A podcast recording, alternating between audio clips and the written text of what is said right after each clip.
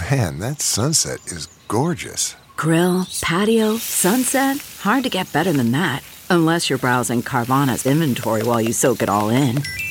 Oh, burger time. So sit back, get comfortable. Carvana's got thousands of cars under $20,000 just waiting for you. I could stay here forever. Carvana, where car buying meets comfort, meets convenience.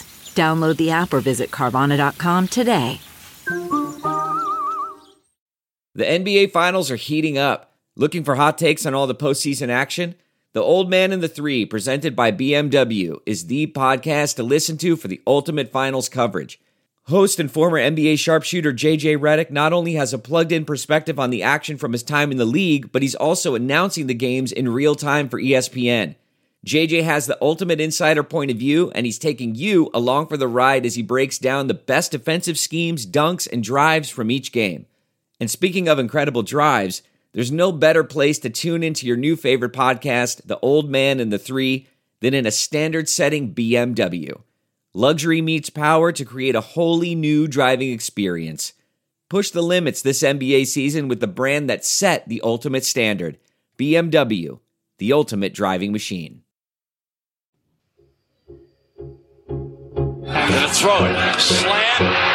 This bud's for you, Mizzou. They are carving up this LSU defense. It don't get no better than that, man. Cook throws the deep ball and it's wide open. Inside the 30, Lovett makes a move.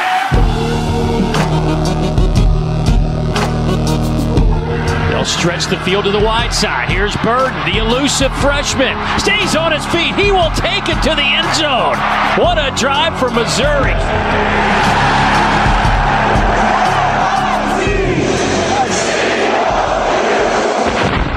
This is the Mizzodcast. Howdy, Tiger fans. Welcome to the Mizzodcast. I'm your host, Brendan Anthony. Joining me, as always, is my longtime brother, Colin Anthony. What's up, dum dums?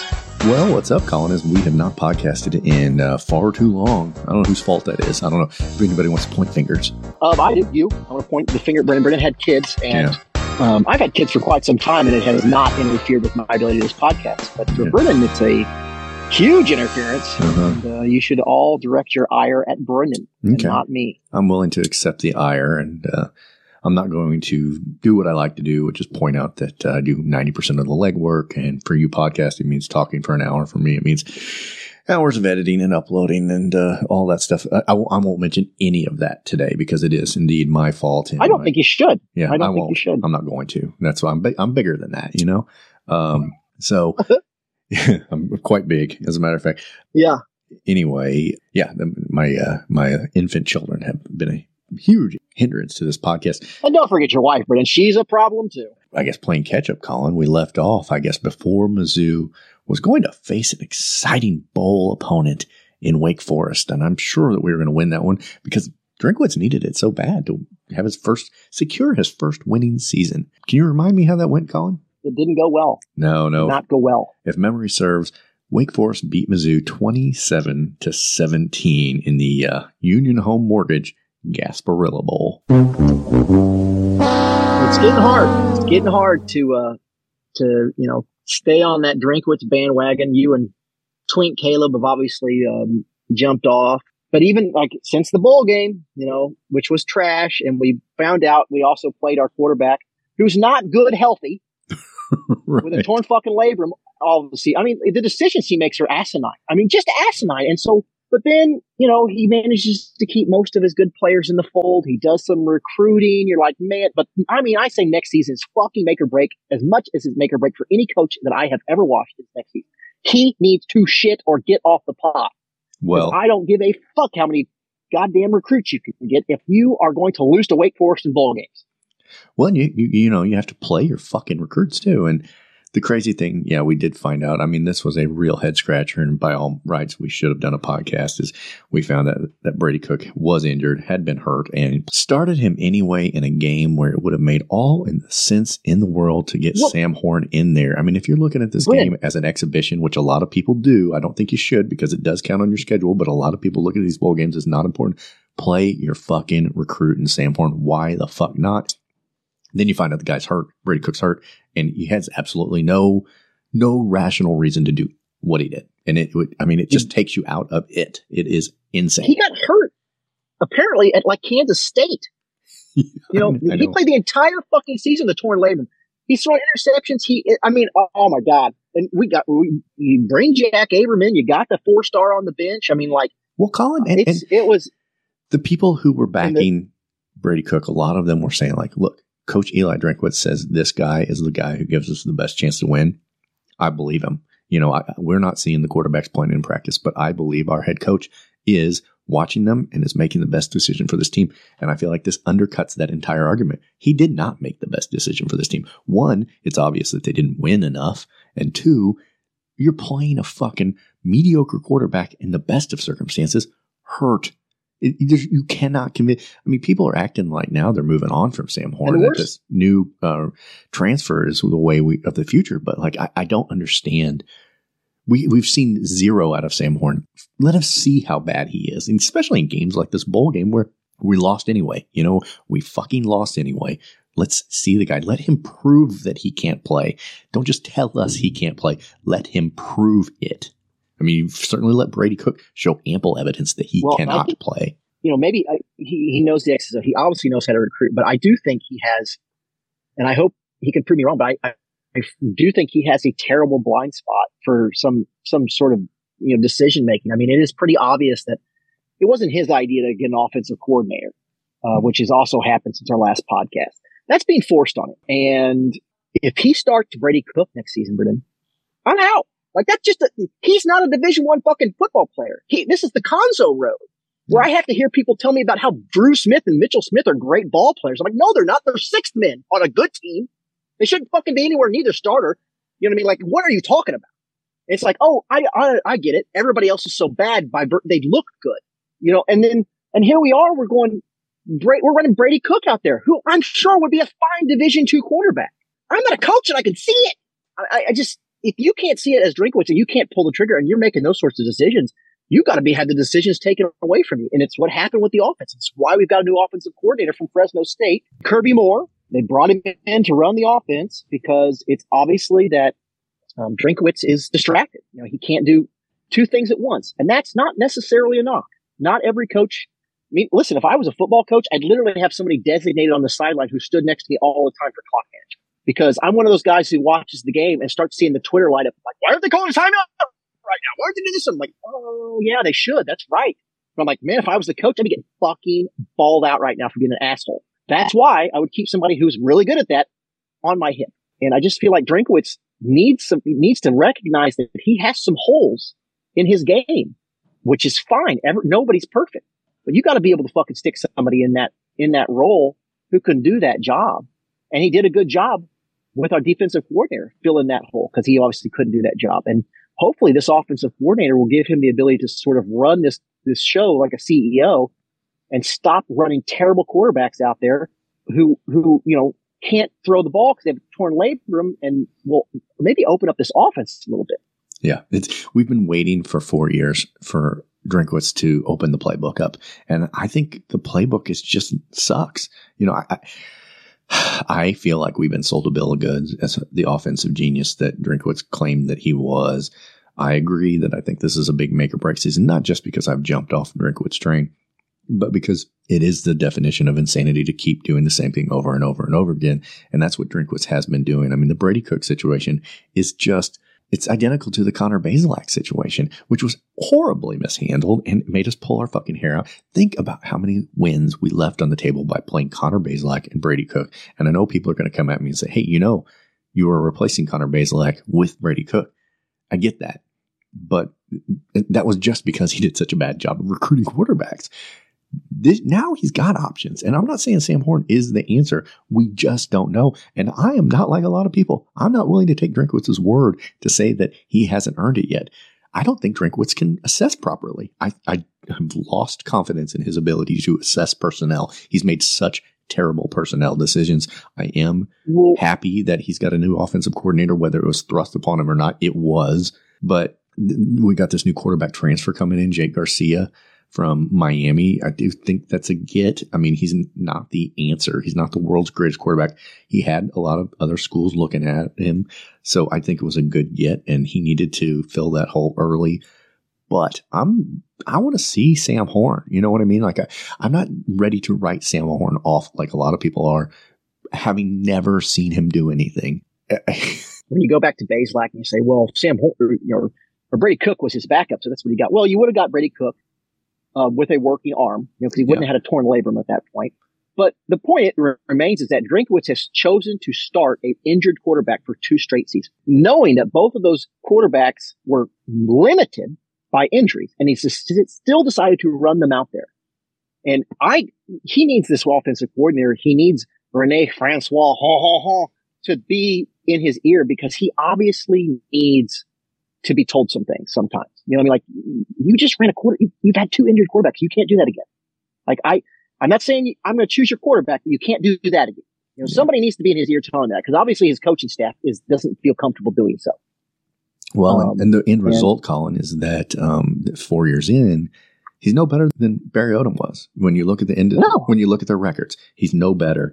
And at, you know, people get excited about different things, and he has gotten people more excited than Barry Odom has because his recruiting is more dynamic. Yeah, his toys are shinier. Yes, but he's not doing anything with them. You know, I mean, no. It, when you look at the records, Mizzou continues to just fumble around at the bottom of the SEC, and it's very frustrating. And he's not doing do anything know, to mend it. You know what Legos are, obviously. Everybody knows Legos. sure. They're the preeminent building block of America. And then, but there are off-brand Legos. Have you ever seen off-brand Legos, Brendan? They're not Legos. Duplo. The same thing. Duplo. So whatever. No, Duplo's like Lego. I don't. Either way. Yeah. You, yeah. you can find yeah. cheap knockoff Legos that don't stick together. And right. so Barry Odom was playing with shitty knockoff Legos, and Drinkwitz is playing with real name brand, very expensive Legos. But at the end of the day, they're both building a turd of Legos and of blocks. yeah. You, you know what I'm saying? Like, yeah, one guy's got the better toys, but they're still building a turd. I want him to build a football team instead of a turd made of plastic blocks. um, so I don't care that the recruits are shining at a point. So I'm riding the bandwagon, Brendan. I know Buffalo Bill uh, will be in, in there with me and, and, and a few others, but I'm riding shotgun and I've got my shotgun on our wagon. And if he starts the first fucking game, I'm jumping off the bandwagon and I'm taking his shotgun and shooting the fucking wheels. I'm sick of this. He needs to win fo- football games. Um, it's not enough to, you know, sneak wins at Arkansas. You know, Barry Odom could do that. Yeah. Yeah. That's right. And, you know, Barry Odom could steal a win from Florida once in a while. And Drinkwitz has had a couple of bright moments, but he continues to shoot himself in the foot with bad decisions, stubbornly sticking to bad, bad, bad ideas, horrible play calling. We're trying to resolve some of that, but we, you know, there's no, you can't blame any of this on Odom anymore. It's complete turnover at this point. It's all Drinkwitz. He's got all these toys that were, you know, some of the best recruiting classes we've ever seen. And now is the time to do something with them or you become Butch Jones because that is exactly what Butch Jones did. Recruited like crazy, got hopes sky high, and then fell flat on his face when the season started. People, Colin, have a weird way of looking at sports these days, and I don't know if it's because of fantasy sports or because of sports betting or or what, but some people, like I saw a Twitter poll one time that said, like, would you rather have 10 years of number one recruits or win a national championship once? And I'm like, what the fuck kind of question is that? You win a national championship. Why do you get recruits? You know what I mean? Like it's it's insane to care more about the off the field team management, general manager stuff. You know the the recruiting in college level or the draft picks in the pro level than the actual results on the field. It's insane. Why do we even have players if not to win, oh. win, and win? But there is definitely a segment of the sports fan world who care, who's more invested in the personnel management than they are the actual results. And it's nuts. And I think we need to focus on getting wins here because if you look at the wins, we're not going anywhere. We're just spinning our fucking wheels. And this is the year to put up or shut up for Drinkwitz. And I don't care about all the people who are going to jump and cling to his coattails because they were wrong about Cuonzo Martin and they're wrong now. You know, and maybe well, that's a good I, transition to basketball. I agree. Well, like I say I agree, and uh, there's a transition to basketball. The, the people who are voting for the name on the back of the jersey instead of the name on the front. Like I don't, I mean, I listen, nobody's happier that, you know, Bolton's on the Chiefs right now. You know, I love my Mizzou alumni, but I don't care about the players from the standpoint of the, I'm, I'm rooting for Mizzou and you're part of Mizzou, so I'm rooting for you, and I will always have an affection for you because you're Mizzou. But core, I don't care about draft. you know what I mean? I want to win a national championship. I want Mizzou to hang a banner. You know, uh, it, it, always drove me crazy with the Michael Porter thing. Well, we just give him time. He's hurt. You know, we don't want to break his fragileness. I'm like, fuck his fragileness. I burn him up. You know what I mean? Roast him. You know, like I don't care if he gets me, if he, he can get me a final four, set him alight. And, uh, you know, I don't want him to get hurt, but I'm just like, I'm not going to you know, worry about his career, that sort of crap. Yeah, like I, I understand he can have a very successful career. It's the same with like the bowl game stuff. You know, I want the guys to play in the bowl game. I completely understand why they don't because they're protecting their financial future, but I want them to. Mm-hmm. I don't care if they get hurt in the bowl game if it gets me a win. You know, sad for them, but it's the risk you run playing football. And, so, um, and ultimately, I'm, I'm rooting for Mizzou, not any indiv- one individual player. Players come and go. My team is my team. And ultimately, what does having the number one recruiting class in the country mean if you don't win at the end of the day? Like, yeah, they don't hang banners for that. There's no trophy for best recruiting. Like if they did, Jimbo Fisher and Texas A&M would be national champions this year. They, yep. spoiler alert, were not. Yeah. Anyway, you want to transition to basketball? Uh, well, much, I think at this point much, we should. Yes. A much much more positive topic, really, and imagine saying that last year, but then that, we, uh, the, the basketball team is a more positive topic than the football team. I'll tell you but what. here we are. Yeah, I've been taking victory laps in my own head over the screaming that we had been doing for the last three years. And frankly, Colin, being called out a lot for not knowing anything about basketball because we were tired of Cuonzo Martin before other people were tired of Cuonzo Martin. And lo and behold, one year into Dennis Gates' tenure, it turns out that you don't need an entire decade to turn a program around. Well, Burden. Not that Mizzou is the best team in the country. They're not. But the enthusiasm we've got right now, the wins that we've pulled off this first season. You, I mean, it is like, I don't know, it's like we've been cured of a horrible, horrible disease. It's a stupid term, and I hate to use it, Brendan, because oh, but because most of the people I hear using it, I consider stupid people. But at some point, the defense of Cuonzo Martin became virtue signaling. Yeah, do you know what I mean? Like it's like it became its own like cottage industry be, defending Cuonzo Martin despite results became like having a Prada bag. Like, look at me. I'm a good person, free thinker who makes his own decisions about things. And I'm, I'm going to take a contrarian view and tell you that Cuonzo Martin is good despite being awful. and at some point, it's like the, uh, I don't know what you would call it. The cool kids decided like, oh, this is, they're not cool, not even close. But like there became this, sort of this media um, bubble where it's like, hey, everybody, let's just let's sort of mutually decide that Cuonzo despite results, is good, and we should call the fans stupid constantly for disagreeing. They're like, no, he just turns out to be bad. He yeah. just turned out to be bad. And it, you know what? Dennis Gates turned out to be good.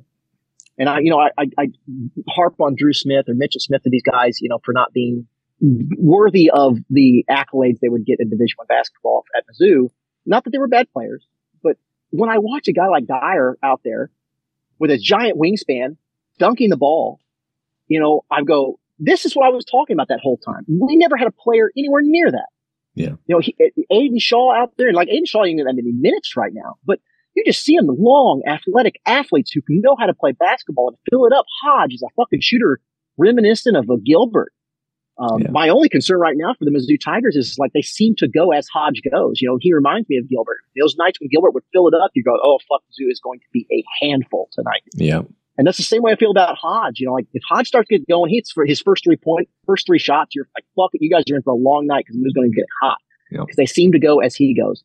And then you have a game like Florida where they scored like five points and we get housed. That's my only concern. But man, it doesn't take very much heat to get this team cooking. Well, you had commented many times in the Cuonzo era how the players just looked soft, how they didn't look D1 caliber, how they didn't look chiseled. Yeah, they looked stocky and they, they, they didn't look like basketball players. and they were slow and methodical. And I mean, look at the evolution of a guy like Kobe Brown and what he's been able to do with this team.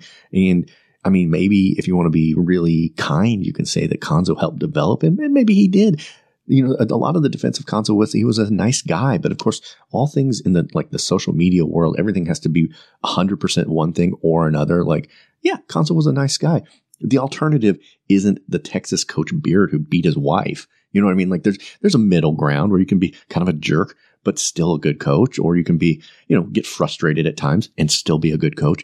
Like Cuonzo was a nice guy. And I mean, our mother would always tell me, it's like I fall asleep watching Con- Cuonzo looked like he was going to take a nap in the middle of the games. He was so lethargic out there. That's why he always had his mm. coffee because he was so close to a nap.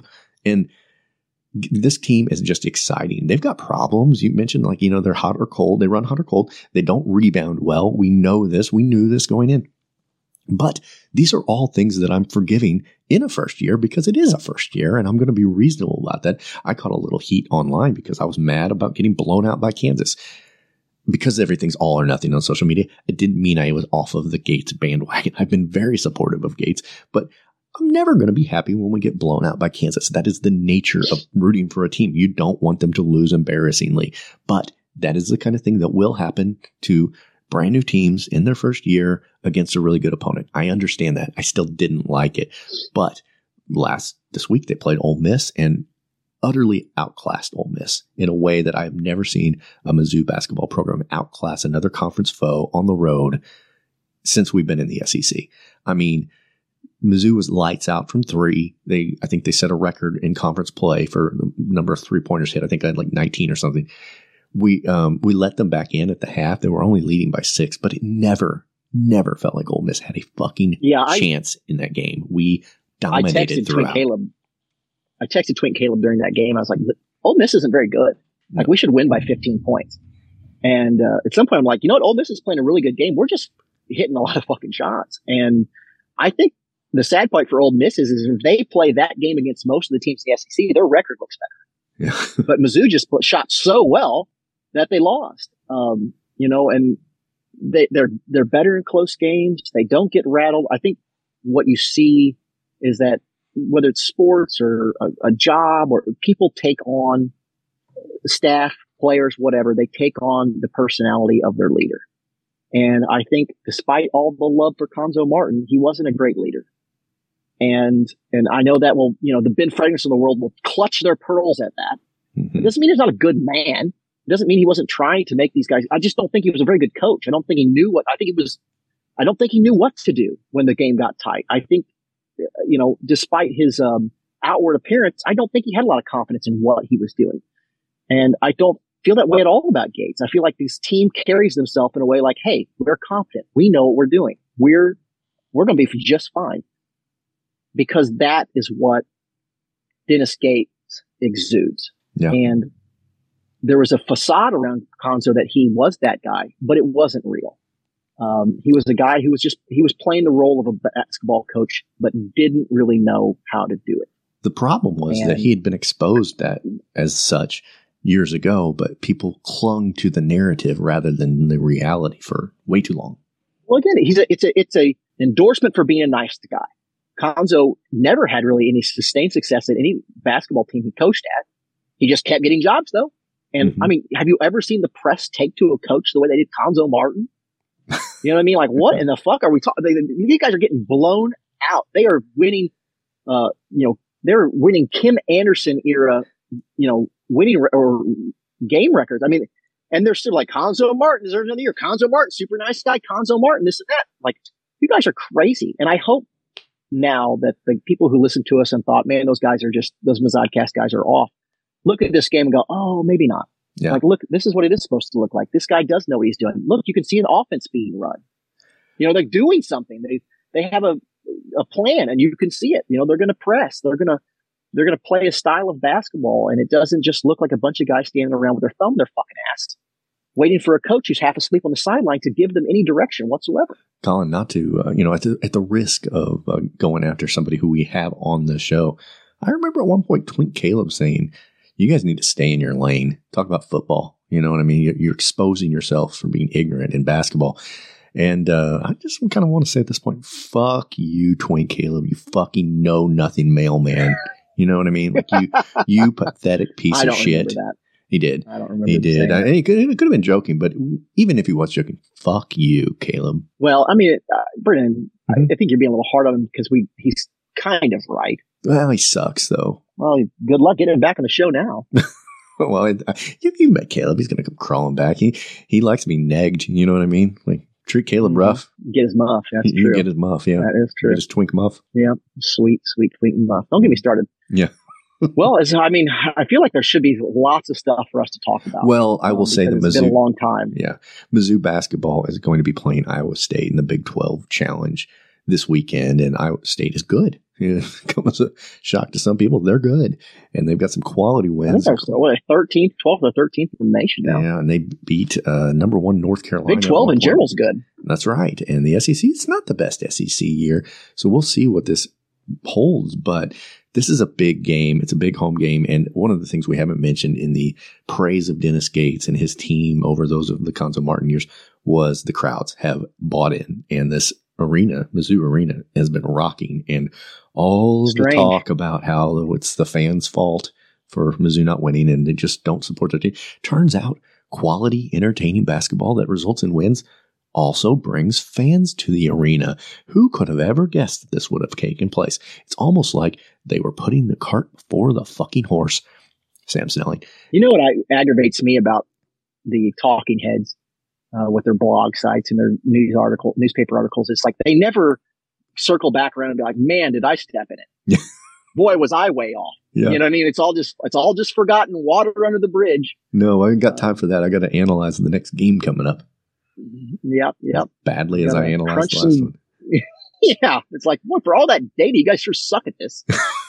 um, but Well, it's a, it's the bamboozle 'em with bullshit thing that goes on on certain websites. That's if we throw enough Excel spreadsheets at you, well, you take our advice as real experts in the field. But God, they have been embarrassed, embarrassed Well, as exposed the for world no nothings. the sports world has moved into a very data driven world and it is a good world. I mean, it's data is, is great. It's uh, it lets you know so much about what you're watching, the sports, how it works, what can make it better. I believe in data, but I also don't think you completely throw around, throw out the fucking eye test because of it. Yeah. Now there's just a, you know, you just watch certain basketball players or basketball games or football games. You're like, that's not working. That's not the way it's supposed to be.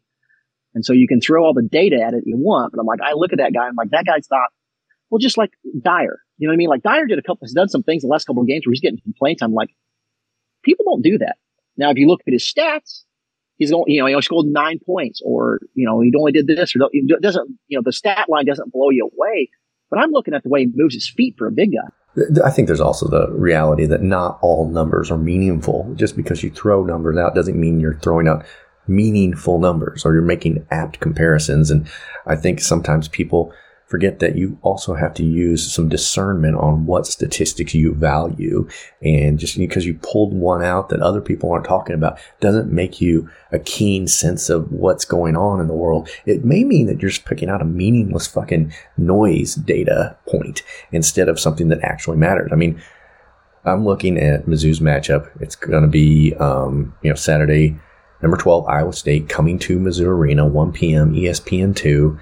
And the important numbers to me, Colin, is that Mizzou scores 83 points a game and Iowa State tends to only give up 59 points a game. They're a very defensive minded basketball team. And how will we respond to that challenge?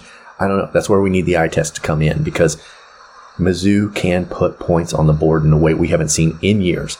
But Iowa State is a tough team to score on. And if we can get a few rebounds and if we can, you know, maybe get Hodge hot or do, you know, if we can get a lead early, we can beat this team. But uh, I think whatever happens, we're going to have a very full arena of very excited fans. The students have bought into this whole thing in a way that is absolutely essential to making exciting television.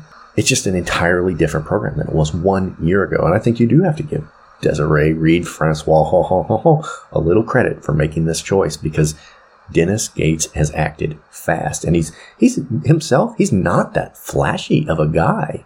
He just I think he knows basketball. The the athletes really respond to him and he does what Drinkwitz the positive thing that Drinkwitz does, he seems to be a solid recruiter and he gets people to this program and you know, there was a lot of mockery about him bringing a bunch of Cleveland State guys, how we were going to have a Cleveland State team here. But he brought in just the right amount of guys to have a little bit of familiarity with his players in a completely new program that he hadn't been here before. and then he surrounded them by that kind of talent that wins games. And Kobe Brown stuck around. He got Kobe Brown to stick around, and that will be immeasurable at the end of the season to to the success right out of the gate. It was a huge get, a huge thing to keep him here. And um, you know, Mosley playing Colin, I think that has been one of the things that people have been scratching their head about all year long is Isiah Mosley sitting on the bench, and everybody knew that he was this great get for uh, Gates, and everybody was desperate to see him play. He was the Sam Horn of the basketball team, and mysteriously he wasn't playing, and a lot of rumors about why. Did he have a sick, you know, mother or something like that? I heard all the rumors, but ultimately he's playing now, and I think you look. One of the things about numbers that is flawed is you look at a team pre Mosley and post Mosley, and I think you're talking about two different teams because that guy is fluid and is a help to this program. Yeah, Mosley is a is a huge help scoring. You know, if he and Hodge and um, Kobe Brown are on on the floor at the same time, Missouri's got people who can really can fill it up. Um, so he's definitely a, a, bonus. But like he and Gholston, especially, they can't be on the floor together. They they both take the team out of their offense because they're both black holes for the basketball. As soon as they get their hands on the basketball, they're looking to shoot, and they don't always make great decisions because they're trying. They they force their shot. I mean, they just and, you know, when you're a good scorer, that's not that big a deal. But uh, when you have two of those people on the floor, it can really take you out of your rhythm. But, um, you know, I think, I think you're going to see Gholston. You know, I, I, don't know if I've already mentioned that, you know, like I think Noah Carter and Gomillion and I think Gholston, they're all going to see their playing time go. I think you've already seen DeGray completely disappear. And Shaw doesn't get to play that much at times, but they, are working him in. And Dr or Dr, however I'm saying his name, I'm sure I'm saying it wrong. He comes in and he's such a breath of fresh air. I just can't imagine that you're not going to just continuously see more and more of him and Mosley. And those minutes got to come from somewhere. Dr, I mean, uh, for a team that doesn't rebound well, having a 6'10 freshman is, doesn't hurt. No, and they need the size. And, you know, because to this point, Kobe Brown has been great and he has been a consistent, you know, 20 point scorer for several games. He definitely takes some pressure off of Kobe because Kobe's uh, filling the role of like power forward. And really, he's a small forward. I get, I would, I feel like, you know, he's, he's not, he's happy to bang around in there. He's very physical, but that's not how I think of his game, really. I think it's a role he's been forced to take on on this team. But I think the size that Dara, Dare, whatever the fuck, how the fuck you say his name, I'm just going to call him Diarrhea. Yeah, that's um, it. You, he, that kind of size helps. Um, even though he's not necessarily what you would consider a big physical big, he's just too big to be ignored um, down there in the paint. He can rebound, he can block shots, and he just moves so well for a kid his size. He's really impressive. I don't think I think you're going to see him continue to get more and more minutes. The crazy thing is Mizzou's going to be such a different team for some of these teams that have already played them when they play them a second time. Yeah, that's right. You know, these teams that played him in the earlier in the season where they, you know, they were these guys weren't playing. You know, Shaw, Yar, Yar, Diarrhea, whatever the hell they call Mosley. I mean, these guys weren't even they were getting no minutes. Some of these teams are going to be a, a really different, see a really different look from Zoo. Yeah, and you know, there's 11 games left on the schedule. It's a tough road to hoe. I mean, we got Saturday, number 12, Iowa State. We got number four, Tennessee on the road. Number 15, Auburn on the road uh, a lot of road games ahead of us. We're 15 and five. Uh, you know, I think KenPom had us at 19 wins. We need five to uh, surpass that. And I think that's very doable, especially, you know, this team, when it is clicking, can play with anybody in the country. You know, we've seen Mizzou at their best and we've seen them at their worst this season. I mean, some of the wins we've had have been very, very impressive. And then, you know, the game against Kansas, not very great. Um, you know, we've had a few clunkers and uh, the Alabama game, not very good. But we don't know what team we're going to get on any given night. And if we've got our best, we're going to give anybody a run. And, you know, the Tennessee game, I think we probably chalked it up to a loss, much as it pains me to say, on the road, number four Tennessee. But there's a lot of these games that there's no reason Mizzou can't win, even against maybe on a normal night superior talent. So uh, it's just, they're loaded in a way that we haven't seen ever in the Cuonzo era. And then, you know, on top of that, Kim Anderson. They got they just got a ton of depth and credit to Gates for continu- for playing a lot of players and getting them a lot of players seasoned. I mean, he's got, you know, Mizzou's tracking up to be a team that can that can weather an injury or two. You know, Yeah. um, think about Noah Carter at the beginning of the season and what a part, big part of he's, you know, he was of the game plan and the offense. He took a lot of shots and, uh, and now, you know, of course he was injured, but his time has really, you know, started to slim down. Like I said, they're just a completely different looking team and they're a team that's going to make the, they're going to go to the NCAA tournament. They're going to, they're going to win possibly 20 games. And, and it's hard to imagine that, uh, last year at this time. You know, uh, one guy I really have grown to like is Carlton Banks slash Nick Honor. Yeah, yeah, he plays well. I mean, him and East. I, I, I think I said earlier. Just I wish one of them would truly distinguish themselves. I think Honors get more tick now than East is overall, but you know, I don't look at the, I look at those two pretty interchangeable at this point. And, but th- again, how awesome is that? You know, we last we haven't had a point guard in like the entire Cuonzo Martin era, and now we have two. Yeah. You know what I mean? It's reliably. insane. All right, Colin. Well, it's uh, you know, we're we're upbeat about basketball. It's been really entertaining. It's it it's been appointment viewing, and it's not just for us, but for the fans. You see, the arena has been full, and the students are bought in, and it didn't take a lot of time. All the uh, fan talk was obliterated with just one pretty good year, and so that's great. Why don't we get into something else that's great? It's time once again for Kansas news. Well, I always heard there were three kinds of suns in Kansas sunshine, sunflowers, and sons of bitches. This is Kansas News. Colin, every once in a while, a Kansas news story comes along that uh, starts blowing up our Twitter feed. And we get all these private messages, and people are sending us, you know, intrepid reporting, and it all ends up being the same story. This is one of those stories. It uh, got legs, and I heard a lot about it, so it's time to report. Dog steps on rifle in back seat of truck, fatally shoots Kansas man. Well, Brendan, that dog is just exercising his Second Amendment rights, and I I support it. And I, uh, you know, I wouldn't dare think about saying anything negative about that dog. I mean, he's just doing what the Constitution has guaranteed that he's allowed to do. That's right, two A forever. You know, and also, what a good boy. You know, what a good, Yeah, he's a good boy. We kid a Kansas? Can't bl- Good boy. Yeah, he got rid of. Nobody wants those stupid Kansans around. Yeah, give him a biscuit.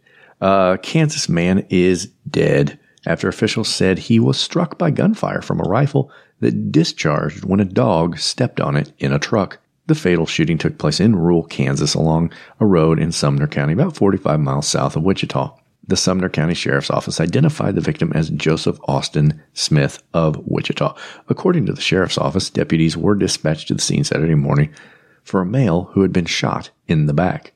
At the scene, EMS personnel administered CPR before the victim was pronounced dead. The driver of the truck, who was sitting next to Smith when the gun was fired, was not hurt. Sheriff's deputy, Jordan Douglas, said a preliminary investigation found Smith was sitting in the front passenger seat of a pickup that contained hunting gear and a rifle in the back seat. The dog, who deputies said belonged to the owner of the pickup, was also in the back seat, stepped on the rifle, causing it to fire. The dog, when reached for comment, said, "Walk around and find out." the uh, the fire the fired round struck the passenger who died of injuries on the scene. The case remained under investigation on Wednesday. Hay reminded gun owners to store your firearms properly in your vehicle. Keep your safety on, unload your guns completely when it's in the vehicle, put it away or in the trunk, he said. Also, don't let your dogs crawl all over it. Yeah. Don't give it to your homicidal dog. Yeah. I think that's what we take away from this. Safety off. It's the kind of thing, while tragic, I suppose, um, under normal circumstances, Brennan- a Kansan, so it's not I really should have known, honestly. That that that dog had been listening to some disturbing music. It started wearing a black trench coat to school. Oh boy, I mean, it's it's really it's it's the um, the it's the were there. owner's fault. I mean, they're, they're the signs were there. Yeah, You know, like disturbing pictures drawn in his dog notebooks. It's it's the tale all his time. Oh, boy. You know, I, I, the weird thing to me is that in Kansas, I don't really think that this is news. You know, I, I think dogs shooting their owners or uh, dogs exercising their Second Amendment rights on humans, that's pretty common stuff. But around the country, people are a little bit shocked by it. Yeah. Well, listen, I I don't expect the uh, gentleman who owns this dog or the dog to lose any sleep. Honestly, Yes. I don't think the dog. I mean, is it? It's like uh, you know, like in World War II, you know, they people would watch their buddies die, but they wouldn't stop and cry about it. You know, they had to, they had a job to do. They had to keep moving and and and, and pushing forward, and you just had to get used to being surrounded by death. And when you live in Kansas, I can't imagine it's not the same way. Like people are just dying of fentanyl overdoses and you know accidental shootings on a daily basis. Yeah. Um, autoerotic asphyxiation.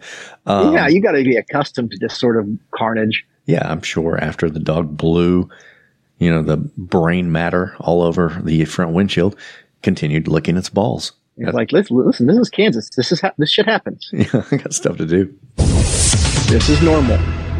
Man leaves after lighting house on fire in Kansas. A man left a house unattended after lighting it on fire in Kansas Tuesday afternoon. According to the Barton County Fire District 2, just after 2 p.m., they received a call for a report that a house fire uh, had flames coming from the windows and attic near the intersection of Northeast 30th Avenue and 140 Road, Wichita. Upon arrival, firemen said the house was engulfed in flames and no one was around. Firefighters immediately fought the house fire defensively, meaning fighting the fire from the outside due to the amount of fire inside and the stability of the house, the roof having already collapsed. While extinguishing the fire, the department said they found that there was no electricity or propane leading into the house, indicating that it was vacant. According to the fire department, the property owner was looking at tearing the house down and decided he'd rather light the house on fire and left the structure to burn down unattended. The department said smoke and flames were visible for some distance and they received a number of 911 calls. This is sort of Kansas's answer to estate planning. You know, things aren't going well, you need a little extra money, time to get a match out and light your property on fire. yeah. Well, I mean, just like there's a bill here for demolition of my property. Yeah. You know what? I've got plenty of, and they're free. There's matches. That's right. I got a book from a bar the other night. I don't know what he expected. He just walked away and thought, ah, this will be fine. Should just take a couple of minutes. Nobody will notice. The house ablaze. Also, like they say the house appeared to be vacant. How can you tell in Kansas? You know, like a perfectly usable multifamily house and a vacant structure without electricity look pretty there much the same. There weren't four pit bulls. Yeah. so they're like, oh well, the owner's not home. No, there's just there's no without the without pit bulls, Brendan. How are they supposed to know anybody lives there if they're not home? Yeah, there's just remains of old pit bull shit. yeah, I guess how soggy are the cigarette butts in the front yard? Yeah. You know what I mean? Like they look like they've been a while, or they faded, or they look like fresh cigarette butts. Sure. Because you know there's a lot of those laying around. Yeah. Um, the direct. I'm just trying to think of reasons they would know. Yeah, that they're Is there is, is there a. UTV in the drive, like in park somewhere that's like looks really expensive as compared to everything else that the person owns? Yeah, more valuable You know than the that would help. yeah, if there's that, you know, like a UTV there that's or a truck that's worth more than the home itself. Uh, that's a good sign that somebody's actually living there Yeah. in Kansas. well, speaking of people losing their living quarters, it takes us to our next story. 97 year old Kansas woman evicted from nursing home. Uh, that sounds right. For Mimi Walkham, the search to find her 97 year old mother a new assisted living home was something she never expected would happen the way it has. For six days, God, how old is she? I know. When you're 97, the uh, the daughter has to be in her mid 70s, one might think, right? Like 70 Yeah. at least. Yeah. Could Uh, literally be in a nursing home herself. Right. It's like now forced to find a nursing home for her mom. For six days, we tried to find a place for my mother, Walkham said, and my mother has special needs. Not every place can take her. Walkham said her mother was evicted from Sunflower Homes after an alleged contract dispute between the facility and Ascension Living Hope, Sedgwick County's only PACE provider, of whom Watkins' mother was a patient. What's PACE? Uh, it doesn't say because it's poor reporting because it's a Kansas newspaper. But Oh, uh, gotcha. Anyway, uh, It's like we're just supposed to know what that acronym means. I have to say, Everybody knows. there's something about syphilis involved. In the eviction notice, the owner of Sunflower Homes wrote, effective immediately, Noir is being evicted due to negotiations not being reached. Wacom said she received the notice two days later. All of a sudden, my mom ended up in the hospital. Since then, Wacom says she hasn't been able to bring her mother back to Sunflower Homes. They told us we don't have a nurse to readmit her, and they're not answering my phone calls.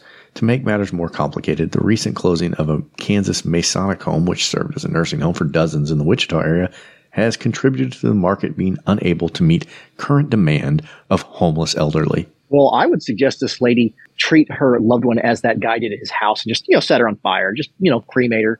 That's and, the uh, normal Kansas nip way. this problem in the bud. You know what I mean? Yeah, I like how the nursing homes and nursing home owners are notoriously uh, compassionate. I'd say, you know, in general. Yeah. And then in Kansas, Yeah. particular, ninety-seven year old woman, they're like, yeah, you know, fuck off. There's the street, toots.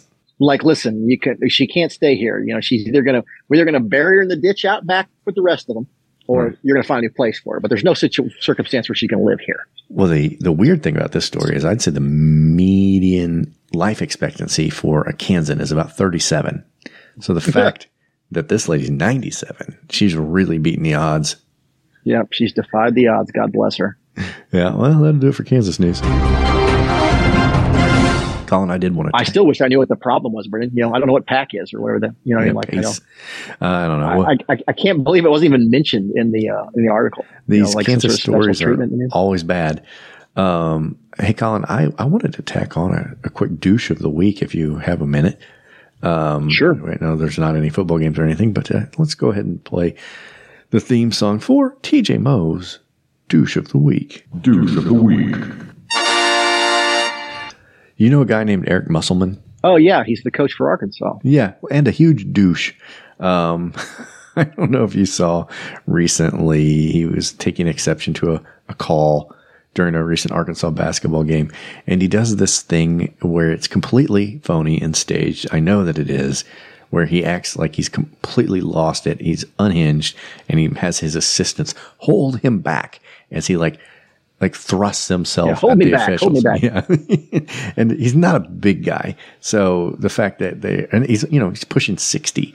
And so he's got these assistants like doing the whole hold me back routine. It's just such a he is a constant dildo. You know, he's always overdoing it. He's constant. He like wouldn't shake hands after a game one time, and then he, you know, he does this thing where like, oh, you, the officials better watch out. My assistants need to hold me back because what are you going to do? You sixty year old tiny douchebag. You're going to attack a fucking official? No, you're not. Just it's all for show and it's all douchey, and he just fits the Arkansas fan base perfectly. And I just Yeah. He's like- the worst. yeah, I just feel like he's a douche and deserves a douche of the week award.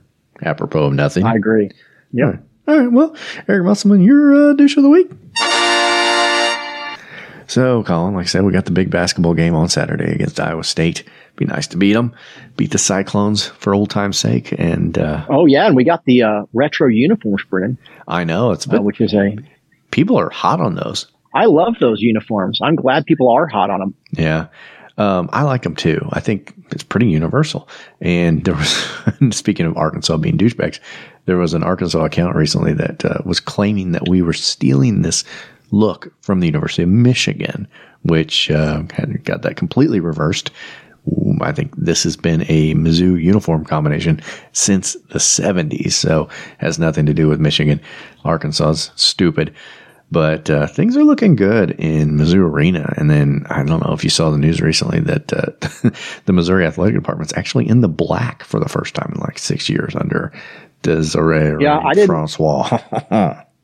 I didn't know what to make of Desiree Francois Hon Hon Hon. You know what I mean? Like you just, you never know who these athletic directors are. You know, they get hired and you, that's when you find out the resume. But you're, if you said right now that Mizzou needs a, an athletic director, what would you do? You wouldn't know who to, you know, yeah. you'd wait for the press to start leaking names of people you'd never heard of before. Yeah. And then you And would so immediately act like you knew them all along. yeah. Well, and the, you know that, so, you know, with all these athletic directors, it's really is a, a, a, uh prove it kind of deal. And so, um, I'm never for or against them because I don't know anything about them. And she, to this point, has uh, hired a very good basketball coach, it would seem. Yep. Uh, she gave Drinkwitz's contract extension, which is that's, you know, to be determined. Mhm. Uh, but she's raising money. She's keeping things in the black. Um, now, I will she's say, moved the, she, is she the one that moved the antlers back down on the floor, put the students, I mean, like kind of um, embracing uh, things that have otherwise sort of been um, a little bit shunned in, in the pa- by past uh, athletic directors. I think she took a picture with the antlers. Yeah. I, I don't think that's that's been common practice Yeah, that's um, right. in in uh, recent years. No, I, I was going to say that uh, regarding the um, athletic department actually being in the black again, some of that is just being the in the right place at the right time. I mean, COVID took a huge bite out of Mizzou's athletic uh, budget because ticket sales are obviously down, and then basketball ticket sales have been in the toilet for a long time, and those have been resurrected. So, and that is her doing. But there were a number of things. And the football team drew better fans than it, than their record has drawn in the past. You know, they Well, and we also got a bigger share of the SEC pie this year because we finally came off of those stupid sanctions for that uh, bullshit tutor that lied about everything in the NCAA. Gave us a bigger punishment than Kansas did for felony charges with Adidas or North Carolina making up courses for the basketball program and got nothing. But we got a big fat fine and lost scholarships because one tutor lied about what she did on campus because she was insane. And so we're finally sort of looking at that in the rearview mirror and it gets us a bigger cut of the SEC pie. What a fucking piece of shit deal that chick was. I mean, that really fucked this program. Eight ways to Sunday. But now. well, I think I think Missouri showed everybody never cooperate uh, ever. that's like the the nobody, M- Missouri's biggest sin and all that was they cooperated completely. And every school that has basically just denied, denied, denied, and never backed down an inch has never gotten any real repercussions. And I'm sure Missouri learned that lesson. And I'm sure a lot of schools learned that lesson by watching what Missouri did. Like, Yeah. oh, look at Missouri with their integrity. That's and look right. what it got them. Yeah, we were. Our world doesn't reward integrity anymore. I don't know if you guys have watched the news lately.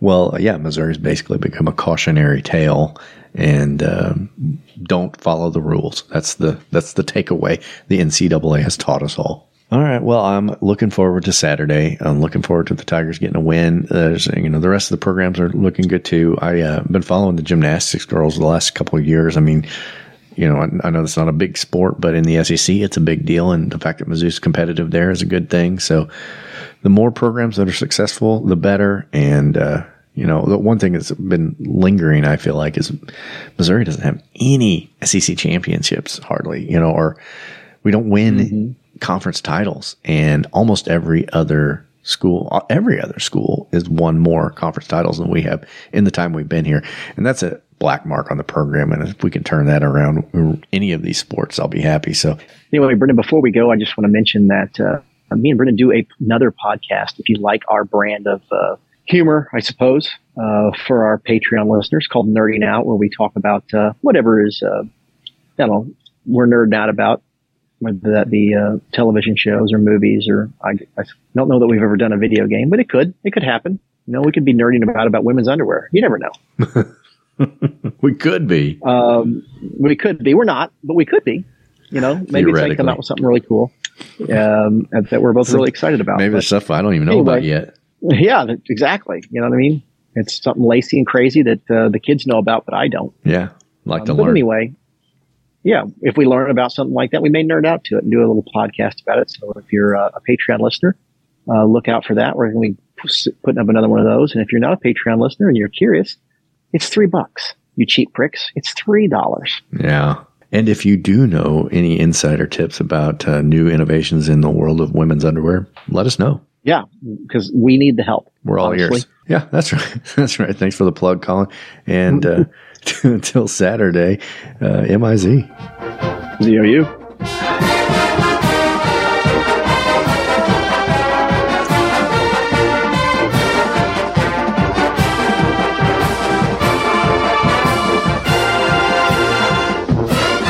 Walk around and find out.